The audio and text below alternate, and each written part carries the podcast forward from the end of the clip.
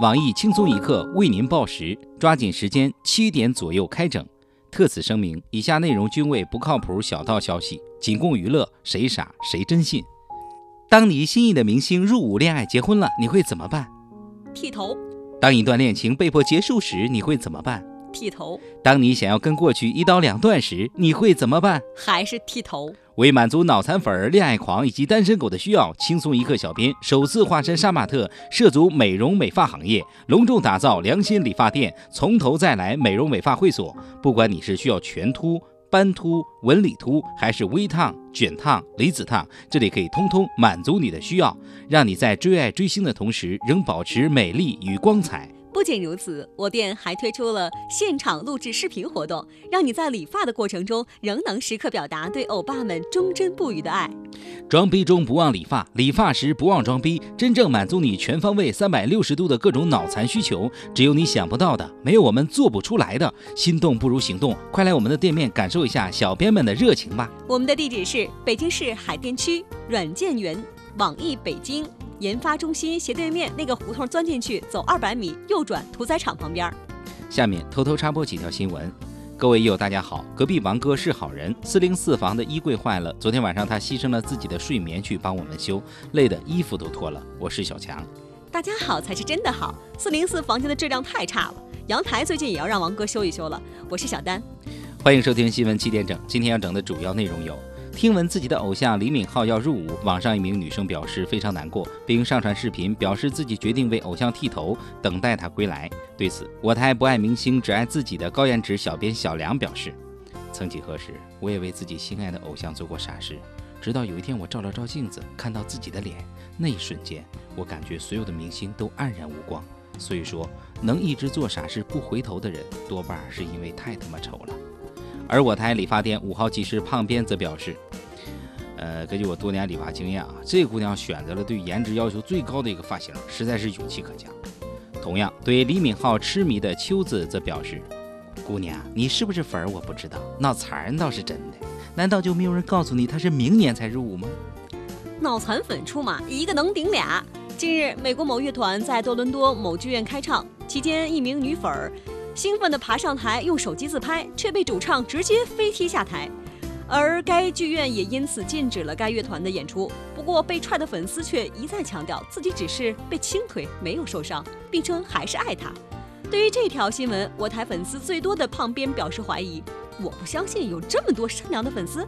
我曾经遇到过一大妈，自称是她的脑残粉儿，躺在地上抱着我腿，希望我给她签名。”我当时并没有做出任何过激行为，但最后不知道为什么还是赔了大妈两万块钱。云南小伙白某邀请一名朋友王某在家中留宿，两人在白某家喝了酒之后，白某有事外出，将妻子和醉酒的朋友单独留在家中。第二天回来，妻子对其哭诉称被王某强奸。随后我们七点整联系到了当事人王某，王某称：“这个把我跟他媳妇儿留在家里，自个儿就出去了，这也太瞧不起我们王家人了吧。”朋友妻不客气，我必须得让他见识到我们王家人的厉害。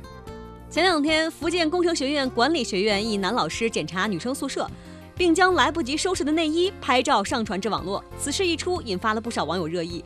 对此，我台资深鉴黄师黄博士表示：“现在大学老师的福利确实好，不仅挣得多，干得少，还能跑去女寝搞一搞。不说了，准备辞职去当大学老师了。”近日，一段视频爆红网络。视频中，一个快递员因和一辆正在倒车的私家车发生了剐蹭，被扇了很多个耳光。随后，疑似顺丰总裁王卫在朋友圈发声称：“如果这事不追究到底，我不配再做顺丰总裁。”我台极具正义感的包小姐在看到这条新闻后，情绪非常激动。为了支持顺丰，她愤怒地打开了某宝，开启了买买买模式。长沙女子李丽使用某软件聊天时，遇到了自称是富二代的徐某。徐某发的豪车车牌照片让李丽感觉对方条件不错，可以发展一下。但在随后的三个月里，徐某陆续以开咖啡店等理由从李丽手中要走了三点二万元。直到这时，李丽才发现自己上当了。我台美女总监曲艺表示：“女人们千万别以为放长线钓大鱼这句话是对的。王思聪也是富二代，你看他啥时候跟别人借过钱？就你那三万五万他都没有，还能叫富二代？智商是硬伤。”下面请听详细新闻。被逼婚成了很多人的心头难题。近日，北漂七年的张小姐就遇到了这样的烦恼。临近母亲节，张小姐为爱好韩剧的母亲订了一份韩国豪华游。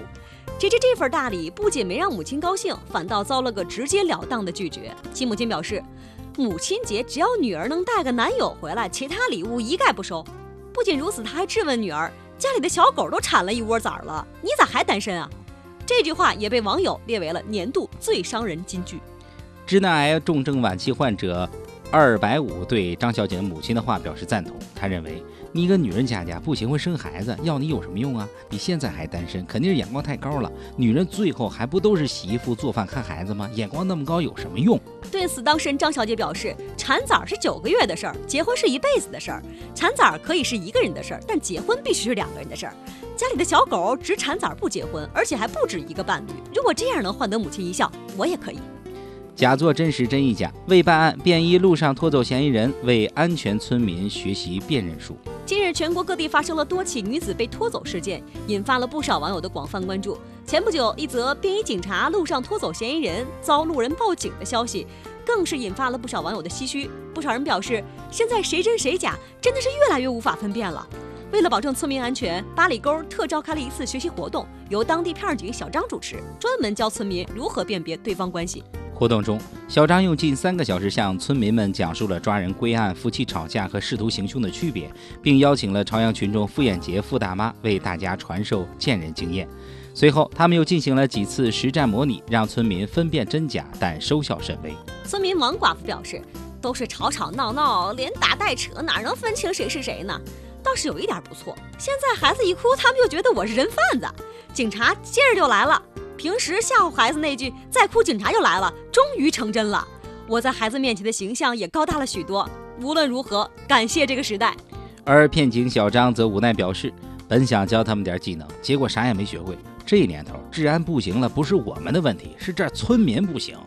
今天的新闻七点整就先整到这儿。轻松一刻主编曲艺，写本期小编大宝将在跟帖评论中跟大家继续深入浅出的交流。明天同一时间我们再整。